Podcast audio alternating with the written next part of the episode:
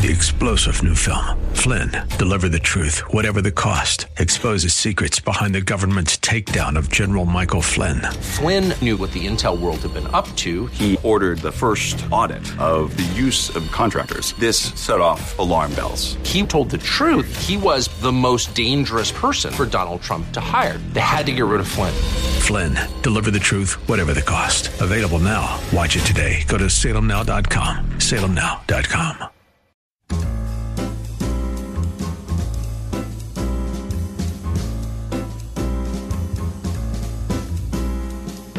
Welcome to another edition of The Ride Home with John and Kathy, live from the Salem Pittsburgh studios.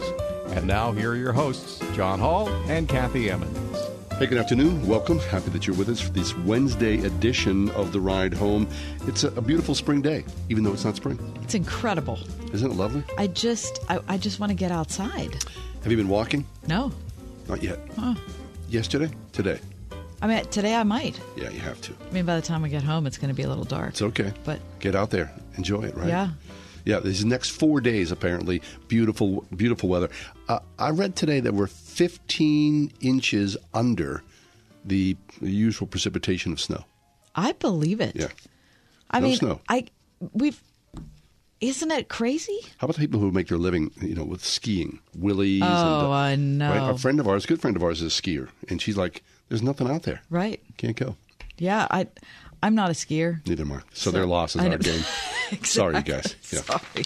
Coming up on today's program in the five o'clock hour of the show, um, Pittsburgh showing itself again in the rankings for best football city in America. You knew that coming We'll talk in, about right? that. Yeah, we'll sure. talk about that.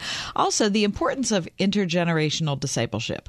Are you the kind of person that sticks with people your own age? I think. We tend to gravitate towards people who are in our same station of life because we have a lot in common with them. But I think there's so much benefit to hanging with people who are either considerably older or considerably younger than you. You're right about that. Um, Dr. Dean Weaver, I th- I'm, I'm guessing he thinks the same thing. He's We'll going to out. he's going to talk to us around uh, five twenty-five this afternoon, and also uh, Frederica Matthews Green, "Fool for Christ." Have you heard that term? I have. Yeah. Uh, so is that a should we aspire to that or should we not aspire? To that? No, I think we should aspire to that. I think we shouldn't aspire right. to that. You you think we should not? Yeah. Okay. Well, So we'll see what what Frederica has to say. Exactly. Uh, and then coming up in this hour, um, the Meta Snap Snapchat, TikTok, Twitter thing going before uh, the Senate committee. Zuckerberg making an apology. We'll talk about uh, we'll talk with Chris Martin about that um, and kind of what if there's anything that's really going to change in the day-to-day workings of these social media platforms. And of course, John, I'm going to dip into the most popular Super Bowl snacks 2024. Oh, really? Okay, Mm-hmm. fine. All right, good. We went shopping last night. We have yet to buy. So you haven't decided. You're still like Right. Yeah. It's, it's, so it's only Wednesday, right? I know, but time. this is the time to start making your plans. Yeah. Oh no, we've decided, but we haven't shopped for that. Oh, We're- but- so- but you know for- what you're doing? We do. Yeah. We'll Oh, talk about that okay. later. Terrific. All right. All right. Without further ado, though, it is uh, the news that continues to revolve. Kath, please give us the top four at four. It's Wednesday, February 7th, 2024. I'll start with number one, John. Thank you. I got some good news, bad news for you. Uh, the PA State Police Force is seeing increased interest from people who want to be state troopers, but many suburban and rural departments in Western PA are facing the opposite problem a challenge trying to attract new officers. Citing stats from Murrysville, New Ken, and Delmont, police chiefs in today's Trib say it's reflective of staffing challenges that local departments are routinely facing and a general decline in people turning to law enforcement as a career. Quote, Our biggest issue, says Penn Township Police Chief John Otto, is finding people who want to be police anymore. Hmm. I think that's a, So it, thankless it job. Real, it really is. On Chief, every level. Uh, Chief Tom Seefeld from Murrysville said, "quote It's more dangerous now for police, and in some ways, there's been a drop in respect for police officers. Yes. I think it's a multitude of reasons. Plus, you're open to lawsuits and Yep. all these everything. Southern Armstrong Regional Police Chief Christopher Fabeck said some recruits have expressed concern about the way people in society view the police. Mm-hmm. Anyway, there's a lot of conversation uh, and reporting in the article about uh, community engagement. How uh, police can change how they're viewed, how the community can change how it's viewed.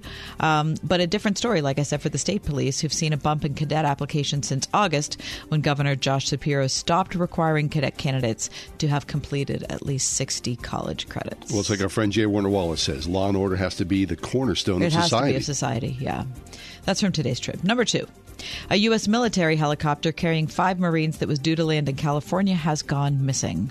Search and rescue efforts were being coordinated to find the CH 53E Super Stallion helicopter flying uh, from Clark County, Nevada to Marine Corps Air Station Miramar in San Diego. Uh, the U.S. Forest Service and U.S. Border Patrol are helping with the uh, with the efforts. The five missing Marines assigned to Marine Heavy Helicopter Squadron 361. More about that in today's CBS News. Number three. ESPN, Warner Discovery, and Fox Sports announced they will partner to create a massive new streaming network dedicated to sports. This is gigantic. I mean,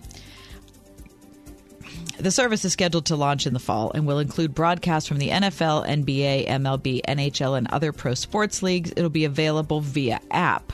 Uh, customers will have the option of bundling it with Disney Plus, Hulu, and or Max. So cable's just in its waning. Yeah. It's- we're just building cable in another way, right? Yes, we are. And number four, a dreamy image of a polar bear drifting to sleep on a bed carved into an iceberg is the winner of the 2023 Wildlife Photographer of the Year's People's Choice Award.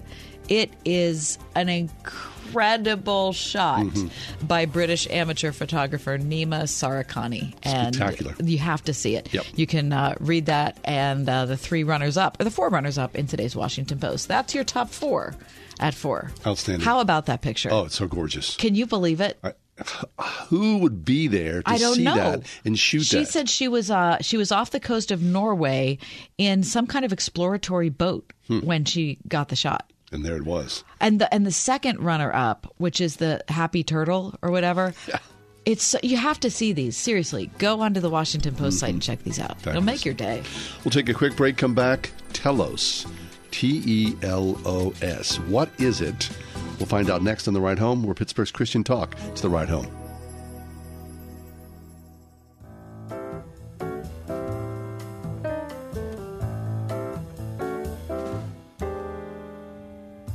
Dorothy Littell Greco is with us. She's a writer and a photographer who lives outside of Boston, author of Making Marriage Beautiful, and most recently, Marriage in the Middle Embracing Midlife Surprises, Challenges, and Joys. But today, Dorothy, welcome. T- Telos, you're going to talk to us about this. Yes, I'd love to talk about this. So, uh, first of all, uh, give a definition of the word. Yeah, so it's a Greek word, and what it literally means is fulfillment end or the end goal of an intentional process. So if you think about calling is like a similar term for those in Christian circles, but telos is much more comprehensive. So in Marriage in the Middle, I talk about it as our ultimate destination and the specific path we take and how we love and serve those who are on the journey with us. I see. So, Dorothy, if it's a Greek word, then people have been thinking, talking, writing about this for a long time. That's a very acute observation, John. I hadn't thought about that before, but I think you're right. Yeah. All right. So if people now. I can imagine the word used in a different context. So um, I remember when my kids started seventh grade, and I thought this was really silly at the time. Um, but they had to go to a um, uh, what do you call it when everyone meets in the auditorium? You know, Assembly. an assembly. Thank Assembly, you. yeah. they went to an assembly, and uh, the the administration got up and said, "Okay, we need everybody to fill out these forms. You're going to fill them out with your teacher, and what we're going to assess is what you want to do with your life. This is in seventh grade. What you want to do with your life, so that we can pick the right classes for you. So between now and when you graduate from high school, you'll have all the classes you need to get into the college you want to get into, so that you can get and." I mean, No pressure. Right. No pressure. It was, you know, I th- I really did. I thought like we are way, way, way overthinking this um, in specificity. But I wonder if maybe we're underthinking it when it comes to the larger picture of calling. Um, and I think it'd be interesting to invest in kids in that way um, and have them think about that because when you get to middle age, then perhaps it's the first time you've ever thought about it. Wow, you both are coming on with some really smart observations this morning. Thank you. Yeah, I think that you're right, Kathy. There is that sense of, you know, we're fo- focused on these very minute details without looking at the bigger picture, zooming out and saying, well, what is our life to be about? And I think oftentimes in the 20s and 30s, we're just, you know, we're having our kids or we're sowing into our career in such a way that that takes over everything. But obviously, there's more, right? There's more to raising children. There's more to life than just simply being successful in a job. So, how do we think about what direction do we want our lives our lives to take, and how are we going to get there? Because it's not as simple as just plugging something into Google Maps and following the voice, right? We have to be um, paying attention to what's happening in the world, paying attention to the needs around us, paying attention to what are we good at, what are we awful at, what has our history been, what is God saying to us, you know, through scripture, through prayer, through um, people around us we trust. So yeah, I think that it's very multidimensional. And as as you brought up, Kathy, it often um, we need to recalibrate. Oftentimes, that begins to happen in midlife. Mm-hmm. So then, Dorothy, telos in some ways is um, uh, awareness, right? We have to be aware of who we are, at least some idea of who we are as a person, our gifts, our desires, our wants, mm-hmm. who we are, uh, especially as believers in Christ. Yep. Uh, to mold all that to sort of point a direction for us. This is a very difficult thing. I don't think most of us can do this uh, intentionally by ourselves. We'll, we need some help, yeah?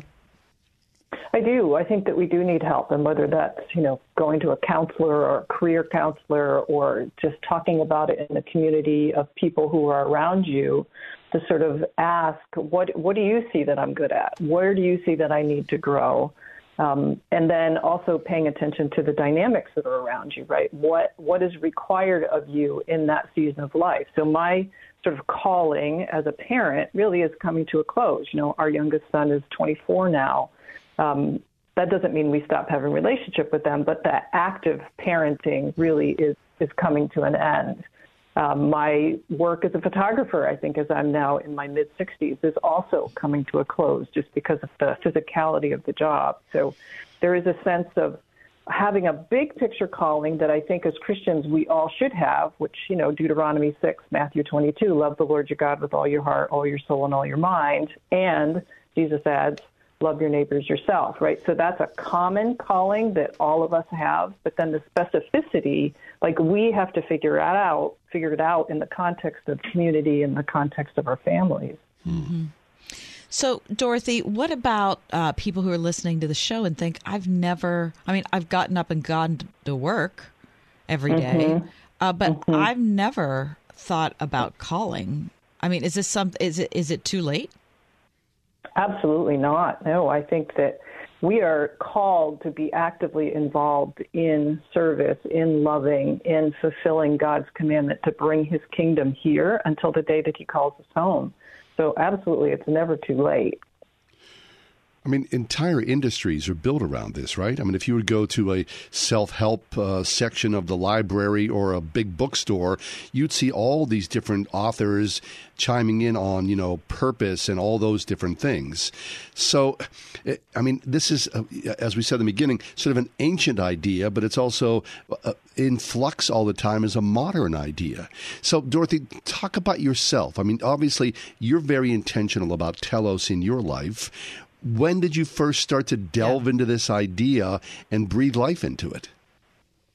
Yeah, I think that I just want to back up for one second. I think that oftentimes the self-help books that are on the um, shelves today in, in any bookstore yeah. are tend to be a little bit too individualistic. Like, what is my purpose? What is my like? How can I be my authentic self? Sure. And I think that there's you know there's something to that, but I think that this idea of telos is is much bigger and much more um, outwardly focused. Mm-hmm. So it's more of a, a, question of how can I use my gifts, my capacities, the things that I feel passionately about to serve the world around me, to serve my family first, but to serve the world around me. Mm-hmm. You know, so for me, I always, always loved taking photographs. Like from the time that I was six or seven years old, I would have a camera in my hand and be taking pictures. So there was something about that mode of communication that really um, was very freeing to me And I think that I'm, you know, over the years, I've gotten quite good at it.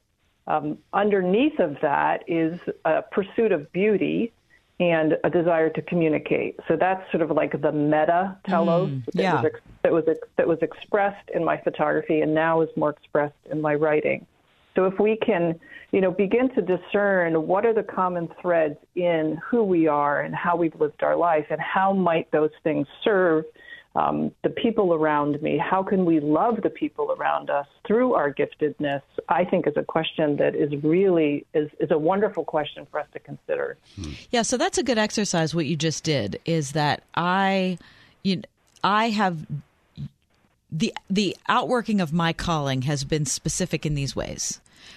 Um, it's been specific for you in photography, but what, how do how do I look at that in a larger sense and see how it can be applied to other specificity?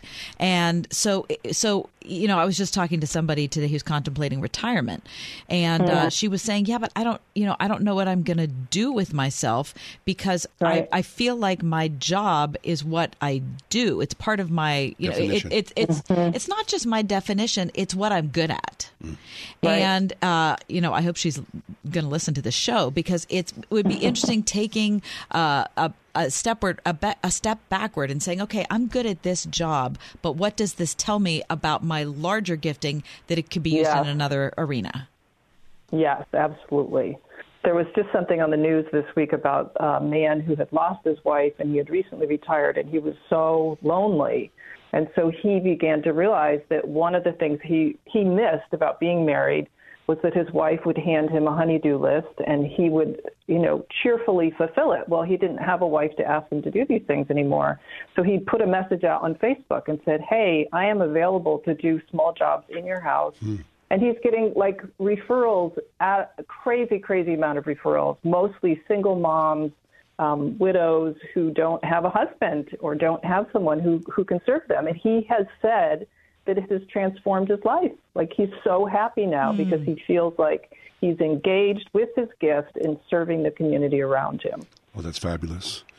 Okay, so then telos in some ways is a compass for the present and of course for the future as well. So is Yeah. there is there advice that you can give us and our listeners to go I'm thinking about my own telos, how do I activate this? What do I do? paying attention the things that really make you very, very happy, very engaged, or even very angry. Like one of the things that has uh, become part of our life for my husband and I is we minister in a prison, a local maximum security prison. And that was because as we read about the ways that many, particularly men of color, are unfairly or unjustly incarcerated, we thought we can't change the system. We're not lawyers, we're not politicians, but we can go in there and show these men the love of God hmm. and help them to remember that they're not forgotten. It's a very small thing. You know, when you look at it in terms of their need, it's so, so tiny, and we could easily dismiss it and say that's ridiculous.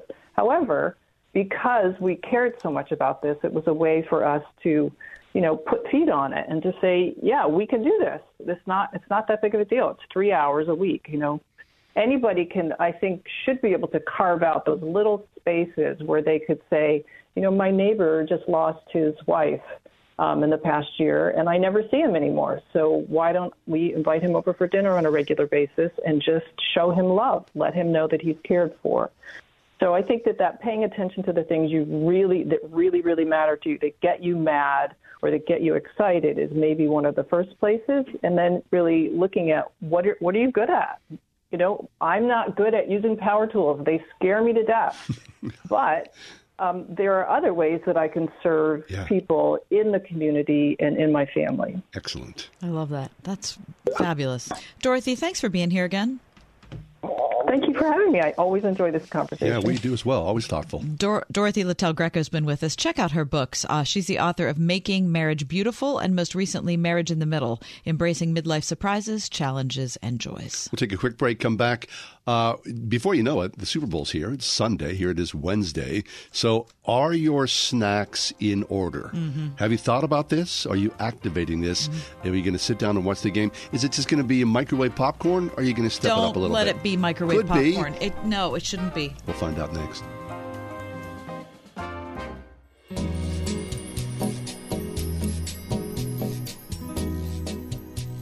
I was reading today about the average price uh, for one Super Bowl ticket. Take a guess.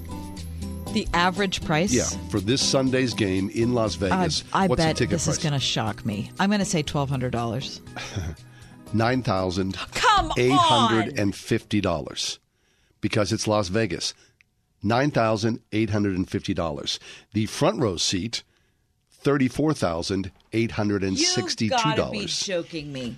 Okay, I got to say something. You know, I love the NFL. Yeah. And you know, I, I'm totally geeked about the Super Bowl. That's the most overpriced sporting event ever. and this year particularly because it's Las Vegas. The stadium is smaller and they don't have regular seats. There's club seats, there's tables, there's all these different varieties of things. And Vegas being Vegas, it's going to cost you a lot more to fly in, a lot more to eat, a lot more for your hotel room, and of course, the ticket price. That's Everything is scarce. Outrageous. So there's a lot to be said of having some microwave popcorn no, you on should your never, couch nope, for Super Bowl. No, staying home for the Super Bowl. Yes, no excuse for microwave popcorn. Eh, you know, Regular popcorn is so much better. Times 10. It's times ten better, and really not any harder to make. no, piece of cake. Yeah, actually. so really microwave is. popcorn should be abolished. But let me just say again, if you said you have free tickets to the Super Bowl, Oh yeah. I wouldn't go. Why? I have no interest in going. Oh, ever? I'd love No. to go. Nope. To experience it at least Nope. once, of course. Don't it's on, care. It's on my bucket list. Don't care. Really? Never. I wouldn't. I, I have no interest in going. Steelers. I mean, if you said if you said, "Hey, Kathy, would you rather go to the Final Four in college basketball Or the Super Bowl? Oh, Final Four any day. That, Really? What if somebody said you could uh, you could go to Augusta to go to the Masters? Oh my gosh, Okay. I would do that. Or the World Series? Sure, love to. Oh, I'd go to the World. Been to the World Series. Yeah, you. Shut up. twice. All right, since we're talking about Super Bowl snacks, Yeah. sorry, I'm choking because it's microwave so it's- popcorn stuck it's- in your throat. Exactly, That's what's going on. That little bit in the back of my throat. There we go. Take a little drink and looking for today the best Super Bowl snacks. Now, mm. I shouldn't say the best, the most popular Super Bowl snacks for this difference. year. Now, this is based on people Googling recipes. Mm. Okay, so there's no like scientific. It's not like the Pew Research Center called everybody and said, "Hey, Lex, what are you, what are you making for the Super Bowl?" It's not that. Okay, but I do have a list here, and they're not in order. okay. So these are the top. People are going to make these, or they're searching to make these, thinking, "Oh yeah, They're this- the top twelve in America. Okay. Okay. Run them down. Are you ready? Yep. Cheese curds. Yuck. no interest. Okay, Lex, have you had cheese curds?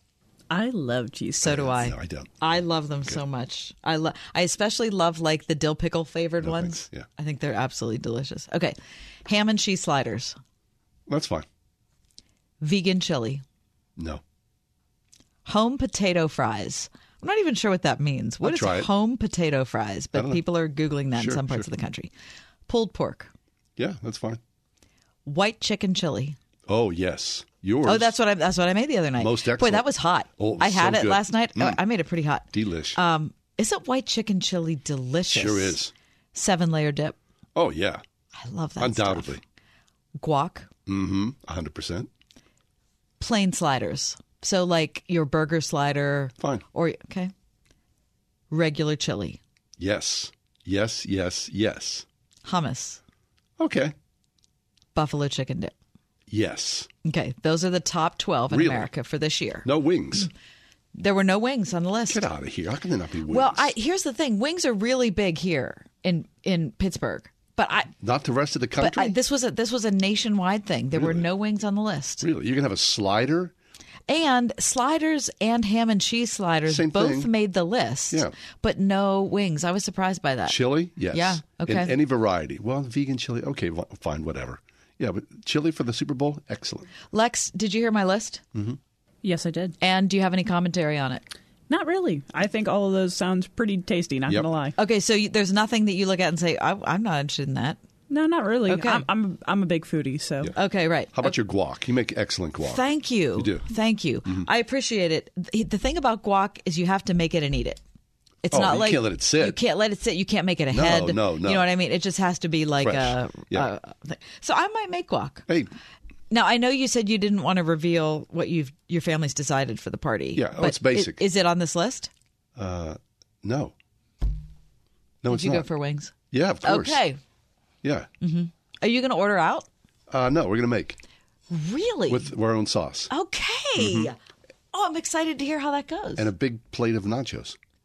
because we had those nachos last we weekend. did, yeah. And they were so good. Go. This is Super Bowl. Step it up a little bit, please. Okay, we'll take a quick break. We're going to come back. What are we talking about? Oh, M- Meta, Snapchat, Twitter, Mark Zuckerberg before Congress. apologizing and the families holding up their photos of their children.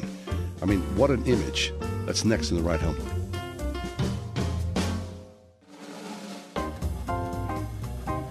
We're back with Chris Martin. Chris is the author of Terms of Service The Real Cost of Social Media, and his newest book called The Wolf in Their Pockets 13 Ways the Social Internet Threatens the People You Lead. Chris, welcome back. Yeah, thanks for having me. Always a pleasure, Chris. Okay, so um, it's been a while since you've joined us. A lot has happened, but I think one of the exclamation points, which we follow, and so do you, is that there was a recent hearing before Congress that uh, brought in all these sort of tech uh, wizards, right? The people who are behind uh, TikTok and Facebook, Meta, if you want to call it, Snapchat, all that. And they were grilled. I mean, people, you know, th- these guys were sitting there and people were saying, there is blood on your hands. And then uh, people in the, you know, in the audience, so to speak, holding up photographs of their young children who had committed suicide because of cyberbullying and whatnot. This was a major event. Uh, give us your take on this.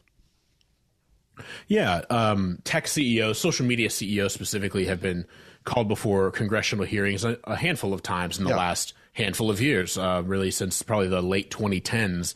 They have come to give an account for uh, the kinds of content hosted on their platforms, the kind of content uh, banned from their platforms, etc. A lot of this kind of began, it seems, following the 2016 election and, and all of the um, meddling that was done by international organizations during that on on Facebook. There was tons of grilling over the Cambridge Analytica scandal and all of that, um, and there's been a lot of it since then. Um, More and more, uh, a lot of the congressional hearings have been catered toward how these platforms are affecting individuals, specifically young people, less about you know matters of global intrigue or election interference and things like that, which I think is good. I think I think sometimes even though these platforms have had some wide-ranging political effects and some some uh, international meddling that should be of concern. Frankly, I think a lot more concerning is how these platforms are hurting the, the mental health of young people and, and people just generally. So, uh, this past week, the the last week of January, five of these CEOs, uh, Discord, which is like a chat service, uh, Snapchat, Meta, TikTok, and X, formerly Twitter, all appeared before this congressional hearing to kind of answer for a lot of um, online child exploitation and, and other mental health afflictions uh, that young people have en- endured on these platforms. And there are a lot, yeah, a lot of you know highlight moments, I guess you could say. In the past, I and plenty of others have been frustrated by how politicians have seemed to call these um, social media CEOs to Washington D.C.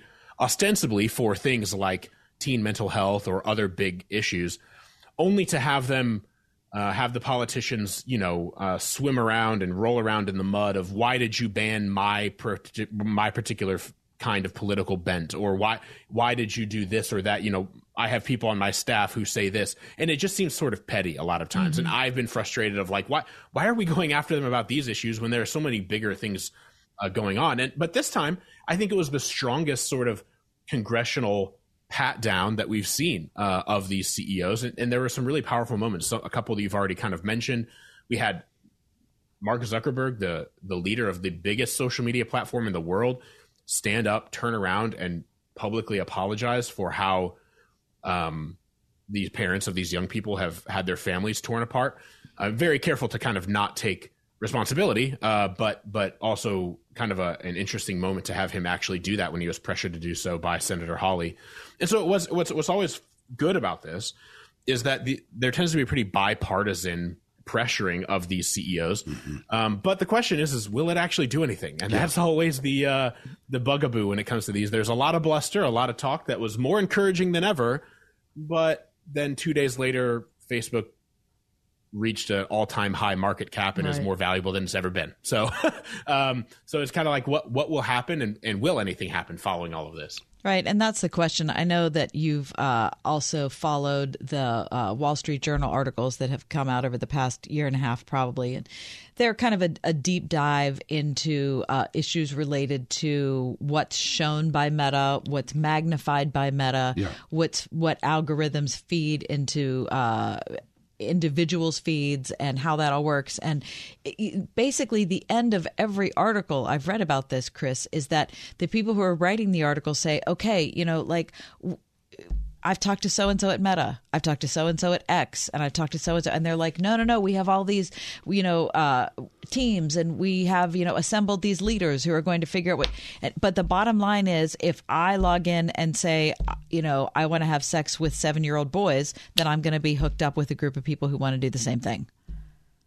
That's right, and I think that's like a, a, lot of you know i want to believe the best of these organizations that they do care and that they're that they are like i don't think they're lying about putting these task force task forces together and and putting these groups together and having these rules in place. No doubt i, I think they are doing those things. Um, however i think a lot of it is so that they can say they're doing those things. Because frankly at it, delivering people as i've said on this program and, and in my writings and all kinds of places before at the heart of algorithm based social media platforms, which is basically all we have at this point, is that social media algorithms and the timelines that we scroll on every day are designed at their core to deliver us more deeply into our desires, not deliver us from our desires. Mm. And so long as humans have sinful desires, and there are platforms that are designed at the core of their business model to because they need to be designed this way to keep our eyeballs, which is how they make money. At the core of their business model is to deliver us more deeply into our desires. No task force is going to keep that core experience from happening short of a task force that dismantles recommendation engine algorithms. So it, any task force is is going to be going up against like no task force can basically um, halt the core of the business model. They might try to deal with some of the fallout of what happens when that when the when the business works. Okay, we've delivered people who are into extremist content of some very of some kind, whether it's you know uh, whether it's criminal or just politically extreme or whatever else. All right, now that we've done that, because that's kind of at the core of our business, how do we react to that? Well, we've got a task force that can try to provide resources for people to get out of those extremist tendencies or those self harm tendencies. But they're not doing anything to um, disrupt that core business model of deliver people more deeply into what they want, no matter how destructive it might be. Right. And so, social media, right, essentially, whether it's you or our children, this is just a deal with the devil. And so it requires us, parents or just, you know, the regular people to police themselves, to take care of our own matters that are before us and not rely on the big tech companies to do it for us. That's what we need to do. That's right. I think I think no matter even though again, I believe that they have formed some of these teams and task forces and policies and all of that. Um, however, I at the same time, while I believe them in in them saying those things, I also pretty strongly believe that these platforms care more about making money than they do about the welfare of their users. That has been dem- like tell me like show me what you do more than tell me what you say. Like I want to see what you're doing more than what you're saying. And what they're doing aligns a lot more with caring more about profits than people. Sure. Even though they talk about how much they care about people. And so I think we need to believe the best and trust that they're doing these things, but also again like you said John, take into our own hands our own wellness and recognize that even though we care a lot about these platforms, these platforms don't care a lot about us. Mm-hmm. And I think it's important for us to have that perspective. No, I think you're right. I, I, think it was the last time maybe we talked to you, Chris. You were talking about the fact that, you know, Meta can say whatever they want, but your kid is worth $127 million to Instagram. Yeah, that's right. The the average lifetime value of a 13 year old is $270. And over the course of, you take tens of millions of 13 year olds using these platforms or however many there are, uh, that that turns into a lot of money. It, you know, it, it's like, oh man, yeah, my teenager is definitely worth more than two hundred seventy dollars to me.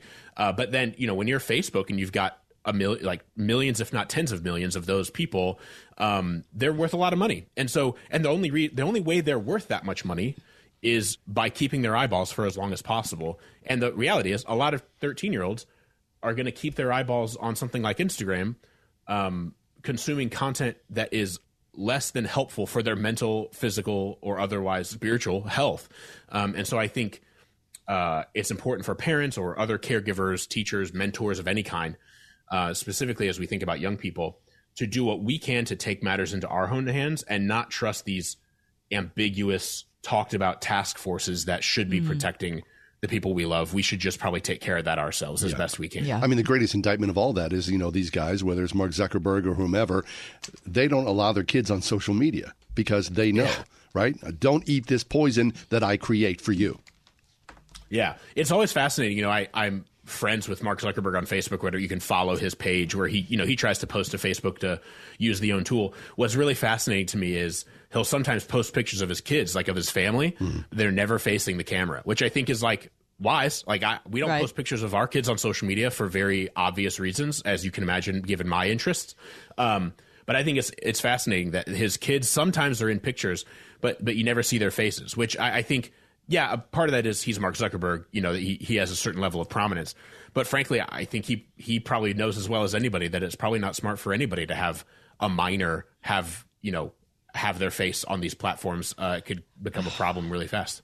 Oh, I, but the irony of it is just screaming at you, isn't it? I yeah. mean, yeah, obviously mm-hmm. he's Mark Zuckerberg, and so more people know him and are going to, you know, and because of his wealth and celebrity, perhaps his children are more at risk. But the point is that everybody's kids are at risk. Mm-hmm. Yeah, right. All that to say, uh, Chris Martin, uh, as our listeners are uh, chiming in right now, where can they find you on social media? Yeah, uh, you won't really. I, have I've actually deactivated my Twitter, so my Twitter's not really there. I have an Instagram, but it's private. So if I don't know you, I'm probably not accepting you. And I don't ever post there anyway. It's just pictures of my dog from time to time. And uh, I have a Facebook, but it's just for kind of family and friends. So you can't really find me anywhere, even though I have accounts. Yeah. Uh, but if, if anybody wants to read some stuff I write, I, I write at chrismartin.fyi. It's a newsletter formerly known as Terms of Service, which was the name of my first book. Uh, but these days, I write about social media. I write about all kinds of stuff that's interesting to me. So if you want to read any of that, you can find it there. Very nice. Terrific. Always a pleasure. Thank you, Chris. Yeah, thanks for having me. Thank you. Online, Chris Martin, FYI. You want to find out more. He follows social media closely, so we don't have to as much as we, mm, we just like to try to stay away. Hey, stay with us. We're underway here. We're going to talk about, of all things, jumping from social media to a shipwreck. That's next on the ride home.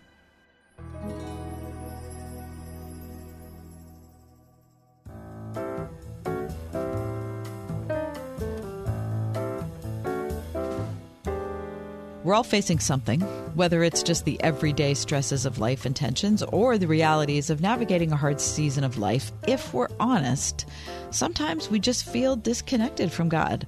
Well, Lisa TerKeurst understands this struggle. You might be familiar with Lisa and her writings, and she's creating something special a few nights to provide a sacred space for women to simply show up, to soak in truth, to be reminded that there is hope beyond what you're facing now. Hmm. This sounds like an incredible one night event. It's full of biblical wisdom, practical teaching, and powerful worship that could be just what you need. So grab a friend and you can join all of us. It's March 15th at Amplify Church in Pittsburgh. It's called the You're Going to Make It Tour, and I'm really looking forward to it. We've got two tickets that right now we are going to give away at 800 320 8255. That's 800 320 8255. Um, or what? Four tickets?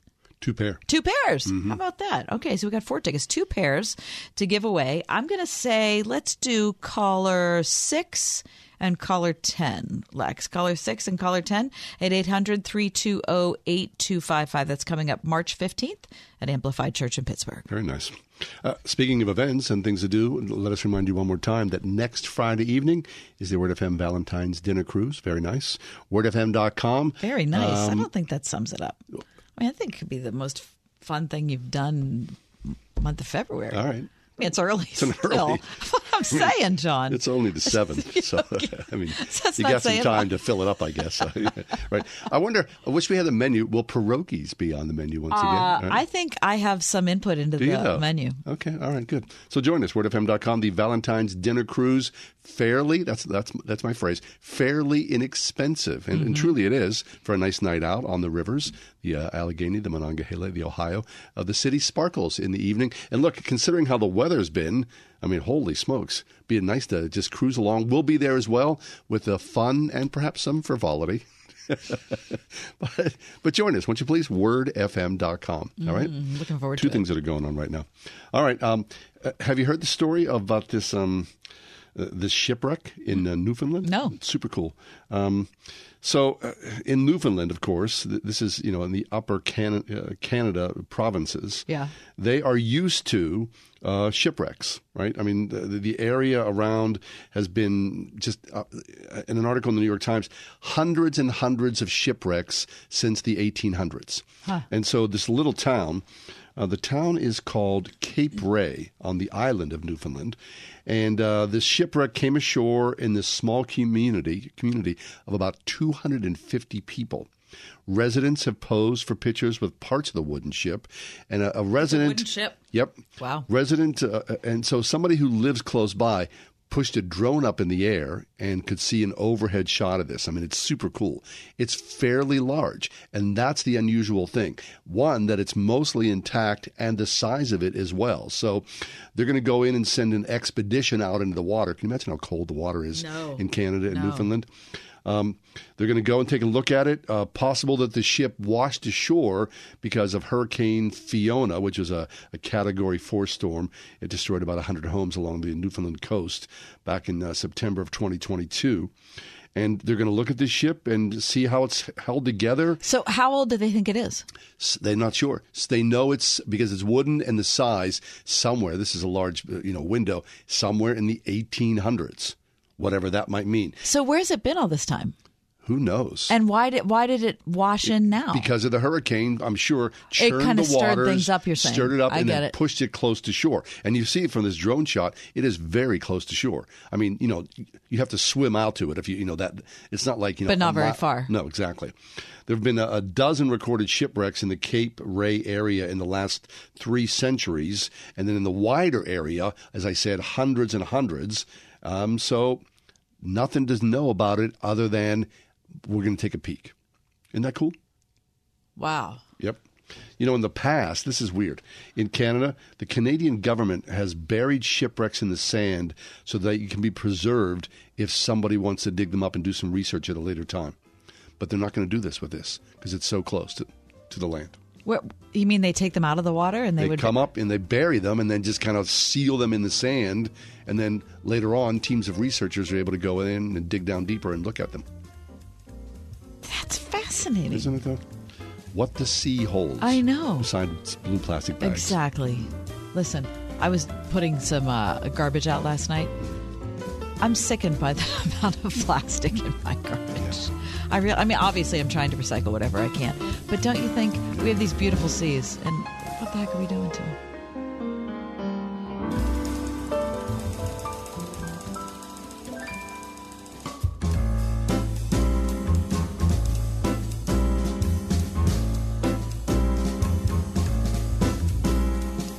Welcome to another edition of The Ride Home with John and Kathy, live from the Salem Pittsburgh studios. And now, here are your hosts, John Hall and Kathy Emmons. Hey, good afternoon. Greetings. Thanks for coming along this Wednesday, February 7th edition of The Ride Home. It is it is so beautiful. Oh my goodness! Okay, we're sealed into this building here. There are no windows that open. Right. Please, could we have a window that opens? I mean, it's, this day. it is truly incredible. Mid 50s here, sunny. We are getting spoiled Middle here. of February. I mean, what are we doing? Yep. I mean, it wasn't that long ago. I was like so dour. We were like this extended, protracted gray. It's hard to keep up with the with the rises and falls. I gotta be honest. It's a lot going on there. It Yeah. just, you know, it is what it is. Uh, th- this is the uh, live afternoon John and Kathy Ride Home Show. Yes, it That's what people call that. People call it all sorts of At things. least and that's- internally, yeah, right? that's That's one of the things it's called. Okay, um, even though we are not anywhere near the Super Bowl as far as uh, participating this year, Pittsburgh once again ranked as the best city for football fans six consecutive Is that year. right? That's right. hmm Yep. Uh, this is from WalletHub. They uh, list their uh, best and worst cities for football fans.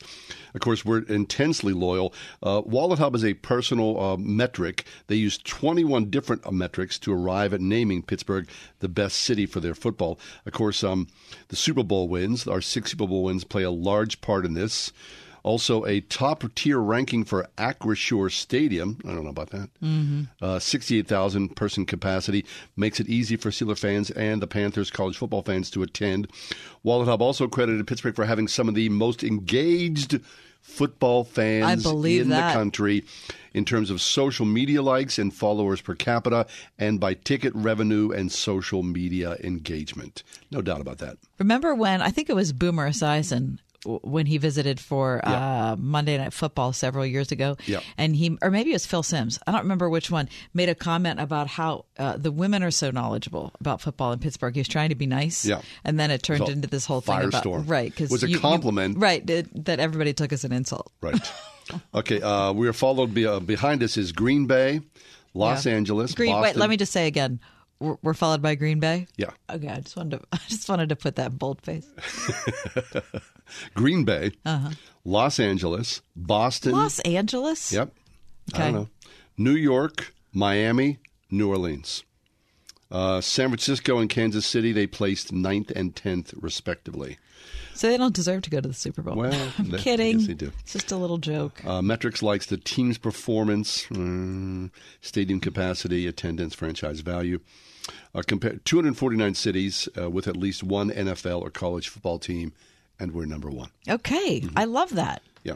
Okay, so uh, what do you think? Are you following along, you know, the Steeler machinations of the off-season, you know, we're bringing in a new offensive Yes. line. Yes. This, A new offensive leaving. coordinator, right. Yeah. Yes. It's very, it's like a little game of chess here, isn't it? Yeah, it is, and it's um, and since we don't know exactly how the inner workings of the Steelers Not at all. are, No one does. Um, we're not sure how much where the where a lot of the decision making happens, whether it happens on the coaching end or the ownership end.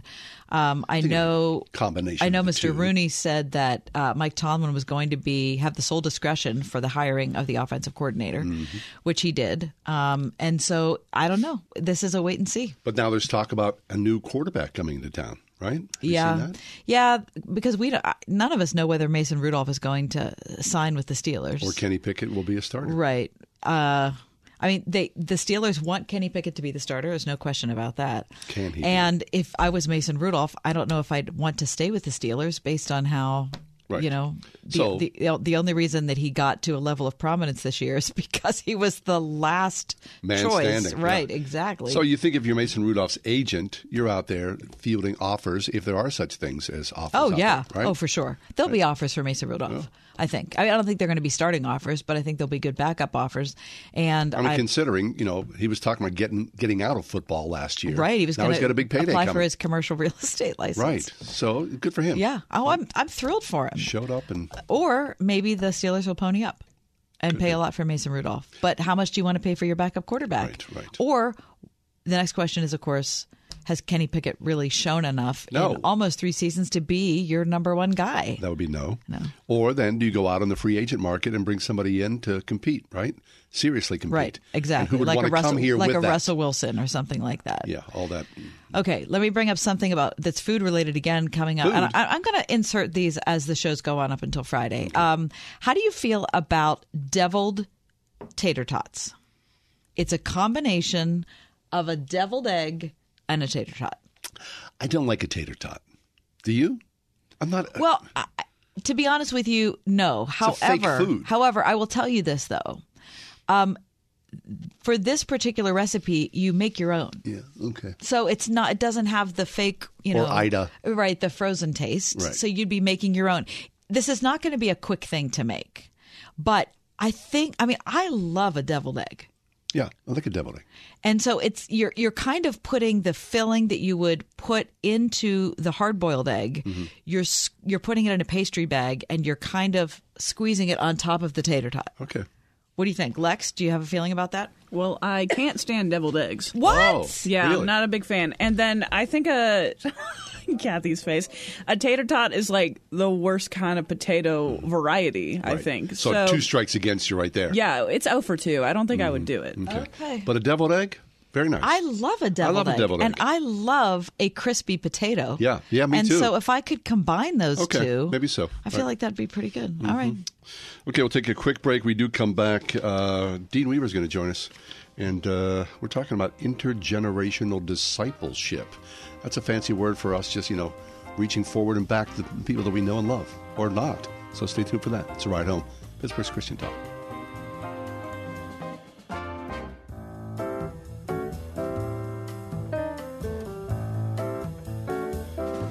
If you're fortunate to have a church that has a bunch of old people and a bunch of young people, and then people in the middle, that's the best, mm-hmm. isn't it? it is. And I think probably in America, the church is the only place that that happens on a regular basis.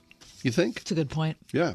Right? Because people are so in their own tribes, in their own generation, their own separate little space. Reverend Dr. Dean Weaver's back with us. He's the stated clerk of the Evangelical Presbyterian Church, co-founder, former president of EduNations. Dean, welcome back, friend. How you doing?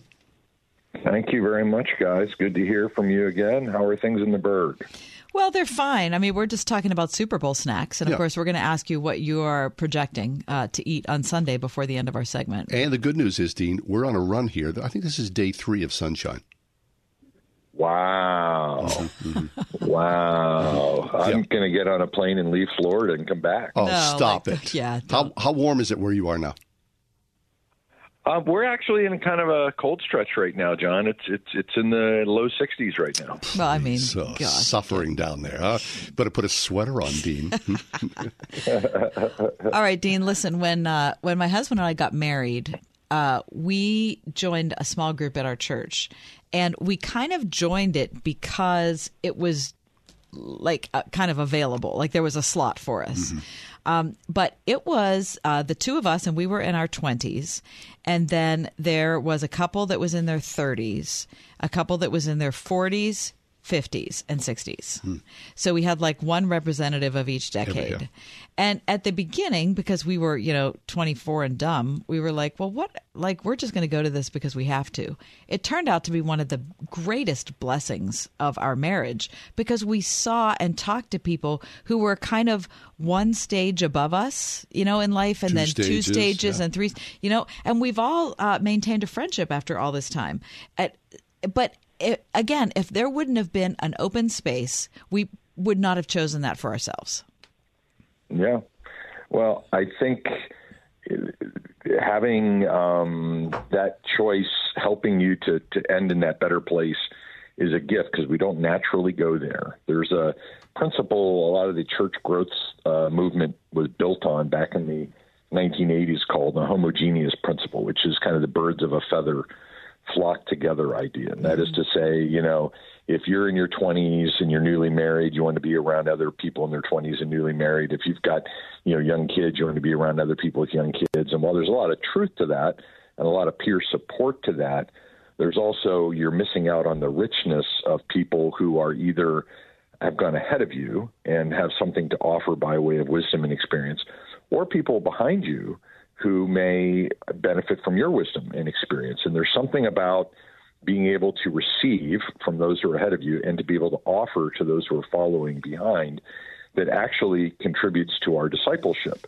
Uh, I don't think we were ever intended to really be discipling only with our peer groups because it really is very limiting in terms of the kind of feedback and input that we're going to get. And we become um, very kind of one sided. We only ever see the world from people who see the world the way we see the world. We only ever uh, have experiences from people who have the same kind of experiences as us. And I think we're diminished for that. And I think one of the beautiful benefits, and actually, I was listening to a podcast this morning um, that that there is a real sticky factor in faith, in this generation that's radically deconstructing their faith, there's actually a long term perseverance stickiness to people who have been discipled across generations. Interesting. Um, Yeah. And so I think I think it's it seems to be that the you know it, it's like when I would come into my house at home in Pittsburgh, and my when my 93 year old dad was living with us, and you had my dad, you had you know Beth and I, you had my kids, and then the emergence of my grandkids, and you had four generations in there. It was hysterical. I mean, it was just a riot, but it was it wasn't just fun and funny. You know, there's my daughter sitting down with my father asking for dating advice. yeah, Um, wow, that's you know, great. Yeah, so I, I think there's a richness there, and I, I think you're exactly right, Kathy. The church is one of the few places where um, that seems should be the natural order of things, and if people will fight that kind of natural urge to kind of you know flock with other people who are just like them, the same stage of life, and really kind of go, go to that place of being with others, they're going to find not only is it a richer experience, and they're really going to enjoy the friendships, but I think their discipleship will be stronger. Yeah, D- Dean. Okay, uh, there's Oh, wait, that now word. why is wait, that? Wait, wait, Yeah, wait, wait. But there's that word. So discipleship. People who are listening right now, some people might not be Christians. It's Oh, a bit of a Christianese word. D- d- just define discipleship. Well, a disciple is a student. Uh, you know, uh, John Mark Comer calls it an apprentice. Um, apprenticing, practicing the way of Jesus. It's simply a, a, a Christian way, a, a biblical way of saying uh, someone who is a student or follower of a teacher, or in the case of Jesus, a rabbi. And that person is not only committed to their body of teaching, in other words, they, they, they kind of believe what that teacher believes, but they're committed to a lifestyle and a way of doing things the way that teacher was committed to doing things.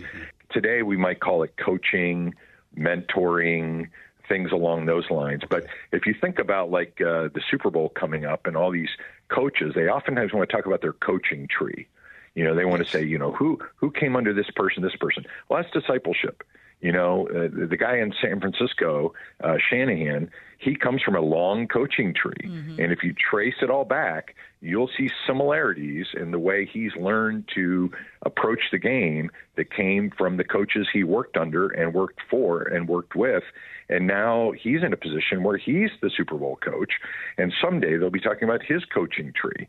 So it's just this idea that people as we're in these positions of of whether it's football or being a pastor or you know just being a you know a, a teacher in a local school or a nurse uh, working on a particular floor the, the younger generation is looking at you whether you know it or not the older generation is watching you whether you know it or not and if you connect with them with some degree of intentionality you'll find that all of us to some degree are coaches mentors whether we intend to or not.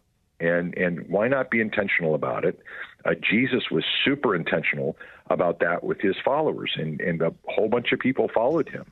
Men followed him, women followed him, tax collectors, uh, people you know who had a, kind of a, a questionable background in history, uh, fishermen. Um, they all followed him, sat at his feet, and learned not only what he believed, but started to pattern their lives after him. And that's really what a disciple is. Excellent. Dean Weaver's with us. Um, Dean, I want to ask you about. Uh, you said that there's a staying power that comes uh, with people being discipled uh, and hanging out with people of different ages in the church. Why do you think that is? What's the mechanism? Well, it, it goes in two directions, Kathy. One is that as you are connected to somebody older than you, you gain access to someone who has wisdom, practical experience in dealing with what you've dealt with, who can offer you insight. Um, and you realize, oh my gosh, first of all, I'm not the first person that's walked this path before. Um, and, and that alone will give you the encouragement to continue to go forward when you realize you, this isn't a unique situation or a unique problem. Somebody else has walked this path, figured it out, and oh, by the way, they're there to walk with me now. And that that that with has a great staying power. But there's also something that happens going in the other direction, Kathy, and that is when you start to give away what you've learned, that actually catalyzes deeper discipleship. Because if you don't, it's kind of like the Dead Sea. You know, the water comes in, but it doesn't go out. Um, you have to have some place where the things that you've learned and grown and believed are being given away, or else your faith stagnates and, and dies. And so there's something about teaching someone else or giving it away to someone else as much as receiving from someone else that that process that multi-generational process actually seems to be by design for a vibrant discipled faith Interesting. So is discipleship similar or the same as evangelism?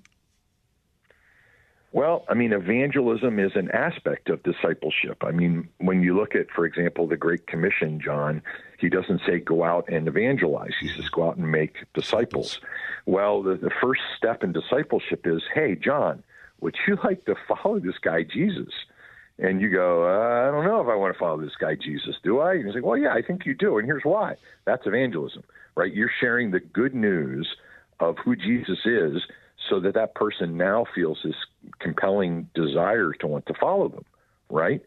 But discipleship goes beyond just simply uh, evangelism. It goes to a whole life. It goes to a worldview. It goes to the way of thinking and feeling and believing about yourself and the world around you. But here's the problem most disciples forget to do evangelism. And it's just like that water in the Red Sea thing I was saying earlier. Every disciple, not, not every disciple is an evangelist, right? I mean, that's a gift. Uh, if you've ever been around an evangelist, you know what I'm talking about. Yep. But but every one of us, while we may not be evangelists, we do have the responsibility of discipling others, which means at some point we have to share our faith with them so they can become a disciple, right? And so every one of us is called to be a witness, even if we're not gifted with evangelism. Because one of the stunning observations when you look at the, the, the Great Commission is when Jesus said, Go and make disciples, who is he talking to? Us. Well, we yeah, disciples. Hmm. he, he was going. He was talking to disciples about making disciples. He was talking to regular people, normal people. You know, the people he was talking to are people just like us. To your point, John. Yeah. And so, so by extension, he is saying to you and me, it wasn't just for the professional clergy class or the religious elite and mm-hmm. few. It was to all of the people who would follow the way of Jesus, who would take his his beliefs, his his thinking, and his behavior, that is his lifestyle, and say, I am going to be a student, a follower, an apprentice of that rabbi, Jesus, and I'm going to pattern my life and thinking and behavior after him. All of us who are called to do that are called to have reach out to others to do that. And so there's people who have done that for us, and there's people we will do that for, and that's a multi generational discipleship faith. Beautiful. So, Reverend Dr. Dean Weaver. Uh, Dean, before you shoot out of here, I want to ask you about the Super Bowl coming up Sunday. First off, uh, Are do you watching? Are Are you watching? Of course. Oh, absolutely. Thank you. Of course. I, mean, I didn't Yes. even I Baseline. I just yeah, baseline. You're right. Uh, next, uh, do you have a team that you're rooting for? Well, I have to, you know, I could be political about this, Kathy, mm-hmm. because the EPC has churches in the Bay Area and we have churches in Kansas City, mm. but but your audience, thankfully, bleeds black and gold. So I'm going to qualify this with with three things. Number one. I will be wearing my brand new Alex Highsmith jersey. Oh, that was- nice. that I got for Christmas. Okay. So I'll be I'll be wearing that. Number two, um, I will be eating something with French fries on top of it, whatever it is. Okay. Right. Good job. All right. All right. And- okay. And and number three, Yeah. I will be rooting for the Kansas City Chiefs, and here's why. All right. You ready? Yeah. I cannot tolerate the idea that the San Francisco 49ers would have as many Super Bowls as us. Thank you. John feels the same way. Mm-hmm. Excellent. You don't have any attachment to thinking that it would be great to see Mr. Irrelevant Brock Purdy end up with it, go from It's a- Mr. Irrelevant to Super Bowl champ. Yeah, I like that. I love that story, and I like Christian McCaffrey, and I like I like the program. I just black and gold trumps that. Yeah, you can't. Thank All you. right. Yeah, I mean, lo- my loyalty to the black and gold precludes me from letting my heart influence my feelings and all that kind of stuff. You got to stay true. You got to stay true, and true means, you know, I, I don't like the idea that somebody else is even tied with us for as many Super Bowls. Thank you. So the idea that somebody else would approach that, no, we can't have that. That is very clear eyed, Dean. Thank Yeah, you so I, much. I do appreciate your consistency on that. Well, guys, um, I think i- if that truth is passed on to somebody else, then I have done my job Oh. of Steeler That's intergenerational beautiful. That's discipleship. Excellent. The indeed. Reverend Dr. Dean Weaver, stated clerk of the Evangelical Presbyterian Church, also co founder and former president of EduNations. Thank you, Dean. So we need to take a break. When we come back, does this makes sense. Does what make sense?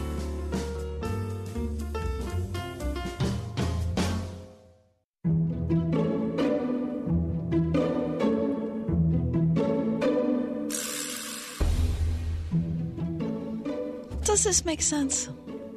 Does what make sense? Parallel parking. Now, when you pass your driver's test in the state of Pennsylvania, you have to prove that you can do it. Mm-hmm. So you take your kid over there and you practice p- parallel parking conservatively mm-hmm. 185,000 times. Yep. Okay. And then you pass your driver's test, and then you most people never do it again. What do you mean most people do, never do it again? I think most people never do it again. you kidding me? If you live in the city, you do it all the time. okay, so Parallel parking is an art form of the highest order. And if you have not passed that down to your progeny, you have failed miserably. I'm with you. It is a simple equation It in is. your mind that you mm-hmm. can figure out. When I see these ads for these cars now that parallel park for you, I scoff. I do. I beli- I, they hold their Right. hands up like, uh, it's the downfall of society to see that. I agree. And I feel bad for people who can't master that. I don't understand. It seems like in their minds it's an unclimbable mountain.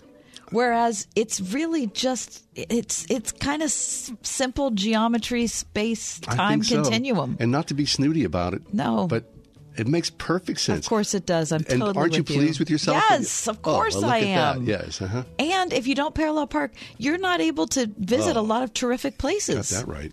Makes perfect sense. Makes all the sense in the world. All right. Does this make sense? Purell.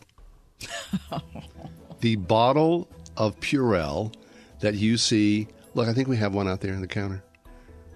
When you see that, It says welcome, doesn't it? Oh. When you see that what that big bottle, I mean, does it? Does that make sense at all? I hate it so much. Thank you. I despise it. What? When I walk into a location and I see first off the bat the Purell bottle, I think, really? Oh. Boy, that's a great way to make me as a visitor feel like I'm glad I came. However well intentioned it may I'm be. sure it's well right? intentioned. Oh, It's the worst. I hate it. Purell is like a pandemic sort of It is. high Re- point relic. Right. You need Right. like, there it is. Yeah. I mean, oh.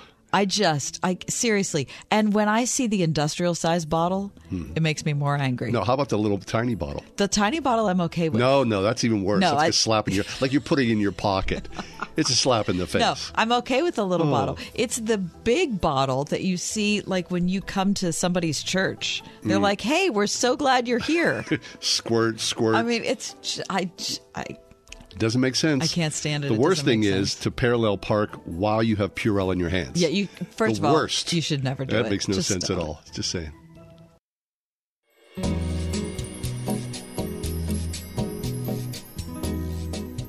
Have you ever heard the expression "a fool for Christ"? Yes. What do you think about this? Well, I never knew what it meant, to be honest with you. But you heard someone say, "I'm a fool for," or that person's a fool for Christ. right. Or historically, yeah, have been but here's the thing: it was never sent. It was never said in a positive way. Oh, it's a negative. It was like, "Oh, that person's being a fool for Christ." Really? Like they don't know what they're talking about. derogatory. Frederica Mathewes-Green is back with us. She's the author of the Jesus Prayer, the ancient desert prayer that tunes the heart to God. She's been a regular guest of ours over the many, many years we've done the show. Frederica, a fool for Christ. Uh, Is that a negative or a positive? Well, in the Orthodox Church, it's very much a positive. It's a um, it's a kind of spiritual dis- um, discipline. It's a kind of spiritual discipline, but a very difficult one. And people who undertake to be a fool for Christ, um, usually they're quite sane and intelligent, but they decide to act as fools. And they will just live on the streets of the city. They will um, only take food from poor people. And usually, if a um, poor person gives them food, he would insult him when he when he gave it. They're doing everything they can to be seen as useless, worthless people. Really? And this is for the sake of humility. Okay, so is there, uh, there has to be, uh, are there Fool for Christ saints or some historical model that you know of? Oh, yes, there are many saints um, for, for Christ, many saints that were for that. yes, there are many saints that were fools for Christ all through history. Um, one I remember is uh, Andrew, the fool for Christ, who was in Constantinople in the 900s, and he um, he lived on the street. Um, he could, if he saw a person, he could see inside himself what that person's besetting sin was. And he might dance around and around, and when he got up close to this person, he would whisper it in, in his ear. Oh. So sometimes he was used by God um, to chastise people in a way and make them realize that God knows what you're doing. So there, there are many strange things that uh, fools for Christ might do, but they're so beloved, very much beloved in the Orthodox Church. So it's a deep commitment, a, pu- a purity in some way. Is that fair to say? Yes, yes, it's um, it is a very deep commitment, and it's um, very dangerous. You know, it, it's exposing you to the to the element, to the hatred of others that might just want you to get out of the way. There will be no respect for you until some people figure out what you're doing. And when they do, the admiration for the person and affection for them really begins to grow. Wow. Now, this person still might not want you to thank him for anything, but um, you you realize what you, what you've got there, what's going on. Okay, so in the midst of this, I, I'm looking across the table here, and Kath is making a face like, "What are you talking about, Frederica?" Kath, chime in here. Well, I, so oh, yeah. I'm, so I'm wonder. I I guess I don't get it. I mean, I understand the hmm. role of the fool in Shakespeare, so to speak. So I mean, I, I so I get a portion of it, but I'm wondering, and I, I can imagine how it would put you in a position of empathy with others uh, who are poor and downtrodden and forgotten. I definitely see that part, but I'm not sure how it's advancing the gospel to do that. Yes, I guess that when it has when people have done this, it's usually in a community that is already Christian. So they know to some Oh. extent they, they know how to take it. They know how to interpret what Oh, the person is doing. Interesting. So, like in Constantinople in the 900s, it was um, very thoroughly Christian at that point. So the things he did could be understood. One one of the stories he told was that one night he was freezing to death, so he went to sleep on top of a pile of dung where there were dogs, and the dogs were keeping him a little bit warm. And he said over the course of that night, he spent two weeks in heaven and he saw saw everything about the pearly gates and the roads. He saw Jesus. Um, he said, "The Lord Jesus spoke three words to me, and they filled me with joy." But I'm not going to say what they were. so, um, yeah, yeah, um, it's lively. It reminds you to honor those who are um, who who are diminished in some way, those who are poor, those who have a, a mental illness, and um, the fact that this person might know your secret sins also that brought to them um, not only affection but respect as someone who really could see what God was doing and, and hear the thoughts of his heart. This is fascinating. Frederica Mathewes-Green is with us. She's the author of the Jesus Prayer. So, Frederica, uh, let's take this a little step further because in my communication with you, you said in December, you, of all things, were on a film set where there was a Fool for Christ movie. Tell us about this. yes, yes, it's a. It, it promises to be a wonderful movie. The title is El Tonto por Cristo which is Spanish for the fool for Christ, El Tonto por Cristo. And I should give a you know little uh, plug here that there is a GoFundMe for this. They're trying very fast to finish it in time for the Cannes Film Festival. Interesting. So if you can give a little bit of money there, that would be great. The Fool for Christ in this story is an abbot of a very small monastery on the Texas coast. So you see the, the waves rolling in. Um, it's a it's a beautiful setting, and um, it's it's a situation in which the abbot, who is the fool for Christ in the story, well, there are responsibilities an abbot has, things that he has to do, but there's always this little extra twist, and everything that this fool for Christ in the movie does is taken from history it's something that a fool for Christ did, and it was recorded and and kept in memory. So this looks like a terrific movie. I was able to fly to Dallas and see a part of it as it was being filmed. And, and how did that happen? Why were you invited onto the set? you know, I I don't really know. there was a uh, let's see, yes, it was in August. There was a Zoom call of um, you know maybe 12 people. I don't know why I was included, but it was a Zoom call to talk about the movie, which at that point had not finished being filmed. Hmm. And uh, when I was signing off from the Zoom call, I said, "If you need a granny, just give me a call." and, and they started thinking about that, and they did give me a little role where I just stand in the church, you know, next to the bishop. Oh, that's pretend cool. we're having worship. So, yeah, it's going to be in black and white. It looks very um, artsy, you know. Yeah. And uh, yeah, everything about it is kind of gives you the feeling of those deeply respected films like Citizen Kane that carry so much weight. So hopefully that'll be out um, by this summer, and um, we'll all be able to see what a fool for Christ does um, as represented in this film. Wow, I love this so much. I mean, it's an unusual. I guess you call it a ministry, right? In some ways, hmm. what a fool for Christ. It's kind of a back. I'm looking at it sort of a backwards thing. Are they? Would they be an evangelist? Yes, yes, in many cases.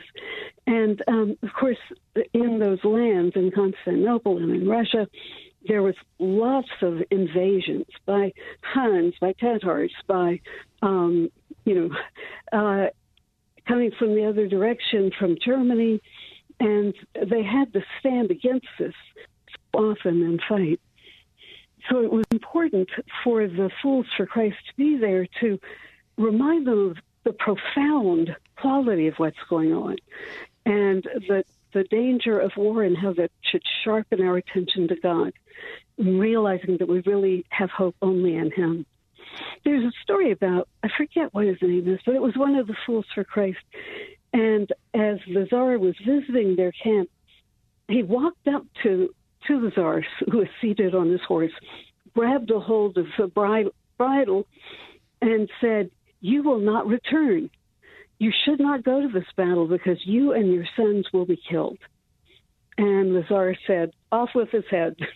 oh, not right now. When I come back, we'll, we'll have him executed.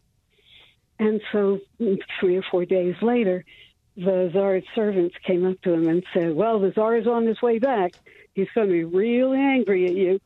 And the fool said, I have smelled the stink of his bones being burned three days ago. And that was true. The um, Tsar and his sons had been killed, and then the bodies burned. And somehow this fool for Christ knew that or could sense it. And so he took quite a risk, of course, in telling the Tsar what to do. But uh, it was um, just an example of the clairvoyance that Fools for Christ sometimes have. Sometimes they have a great resonance with, with nature and with animals. And one of the much beloved saints, Saint Seraphim of Sarov, had a bear. He lived out in the woods, and he had a bear that would come to him. And uh, one day, two nuns came to visit him there in the woods. And as they were talking, this big bear lumbered up. And Seraphim said, What are you doing, Misha? Which is a nickname for Michael. What are you doing, Misha? Why are you scaring my daughters here? Go make yourself useful. Why don't you find some honey? Bring us back some honey. And the women knew not what to make of this. And uh, like a half hour later, the bear came back and he had a big chunk of honey wrapped up in leaves and brought it and gave it to St. Seraphim. That's the, the kind of thing we all wish Yes. we could. Yeah, sure. yeah. Well, Frederica, all of this is fascinating. This is something that I, I knew nothing about. And I, I think, despite Kath's skepticism, I, I might be coming around. yeah, very interesting. Uh, Frederica, you're always a, a, a very um, powerful guest for me. You reveal things that we never thought before. So thank you for your presence here. Thank you. I always enjoy being with you. Truly, the pleasure's ours. Frederica Mathewes-Green. She's the author of the Jesus Prayer, the ancient desert prayer that tunes the heart to God. We'll take a quick break, come back. 50 places to eat and drink before you die. That's next in the ride home.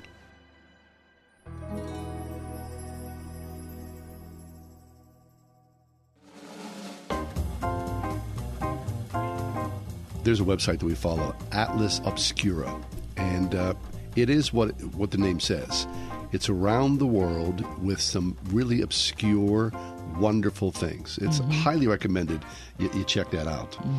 Uh, they have a, an article today: 50 places to eat and drink before you die, and they're around the world, These are crazy places. and they're just brief little descriptions with a photo of each thing. Yeah. You got something? Yeah, yeah. Hansen Sno-Bliz Snowballs, which is in New Orleans. It's the first patented shaved ice machine heralded, which of course we know as snowy wonderland of ice treats. But this is a favorite New Orleans summer shack. Hmm. I have been to New Orleans and I was there in the late summer and did not see it. But it I mean it's it's it's a it's a snow cone, but Looks for some reason it looks super delicious. Yeah. Mm-hmm. Okay. This is from Cedar Creek, Texas, the Pecan Pie vending machine, which is a 24 hour vending machine restocked daily with homemade, full sized pecan pies. what? There has to be a pretty big Right? opening for the pie. Is the pie going to come crashing down? Cedar Creek. That's a lot of pecan pie. Yeah, how about that? Okay, what about the court? I love this idea. Now, when I think of food coming out of a vending machine, of course, I think of terrible food. Yeah. Food that's not going to taste good, but it's also just filled with preservatives Sure. and terrible for you. Right. Well, this is putting that assumption on its head. Ithaca, New York, the Cornell Apple vending machine. For $1, if you're a student at Cornell, you can snag a freshly picked apple from the vending machine grown in the university orchards. Oh, that's super cool. Isn't it? And there's Whoa. a little label on what kind of apple it is and where it was grown for a buck. A buck for a fresh apple. That is really That's awesome. excellent. How about this? This is uh, from Diani Beach in Kenya. Ali Barbour's Cave Restaurant. Drink and dine in a coral cave that's at least 120,000 years old. What is that? That is super cool. Mm-hmm. Wow. Okay, here's one that the setting is everything. Ben Abeba. It's in Ethiopia, and it's a restaurant that is perched on the edge of this like incredibly dangerous cliff next to what they're calling a medieval holy city. Hmm. But the setting of it, I mean, you could eat, you could bring, I mean, I, I think the food is secondary. I mean, this is an absolutely incredible location. Nice. How about this? Newport Beach, California. I've been there. The frozen banana stand. Oh, I have. That's one of my favorite places. Try the frozen treat that inspired Arrested Development's Right. famous banana stand. Uh, Dad's original frozen banana. It's absolutely delicious. Interesting. You can get milk or dark, and you can get it with nuts or without. Interesting. Okay, I know this place, and I've been here. This is in New York, New York, the Lexington Candy Shop, the oldest Hmm. family-run luncheonette in New York, last renovated in 1948. Still serves food and drinks the old-fashioned way, and they've got a nice neon sign. Very oh, nice. I like that. It's like an old time sign. Yep, lovely. right? Mhm. Um, this one is in St. Louis. It's called Bulrush. It's a, a restaurant that celebrates the culinary tradition of the Ozark Mountains Oh. before 1870. now, that's going to be stuff that you can shoot and don't have to refrigerate. Really? It has to. I mean, what, what were they eating in the Ozarks before 1870? Hmm. Right? I guess, yeah. Pretty. Okay, speaking of vending machines, in Kansas City, Kansas, the Jones barbecue vending machine. Why settle for barbecue chips when you can get actual barbecue? It's a barbecue sandwich from a machine. All right. I would never do that.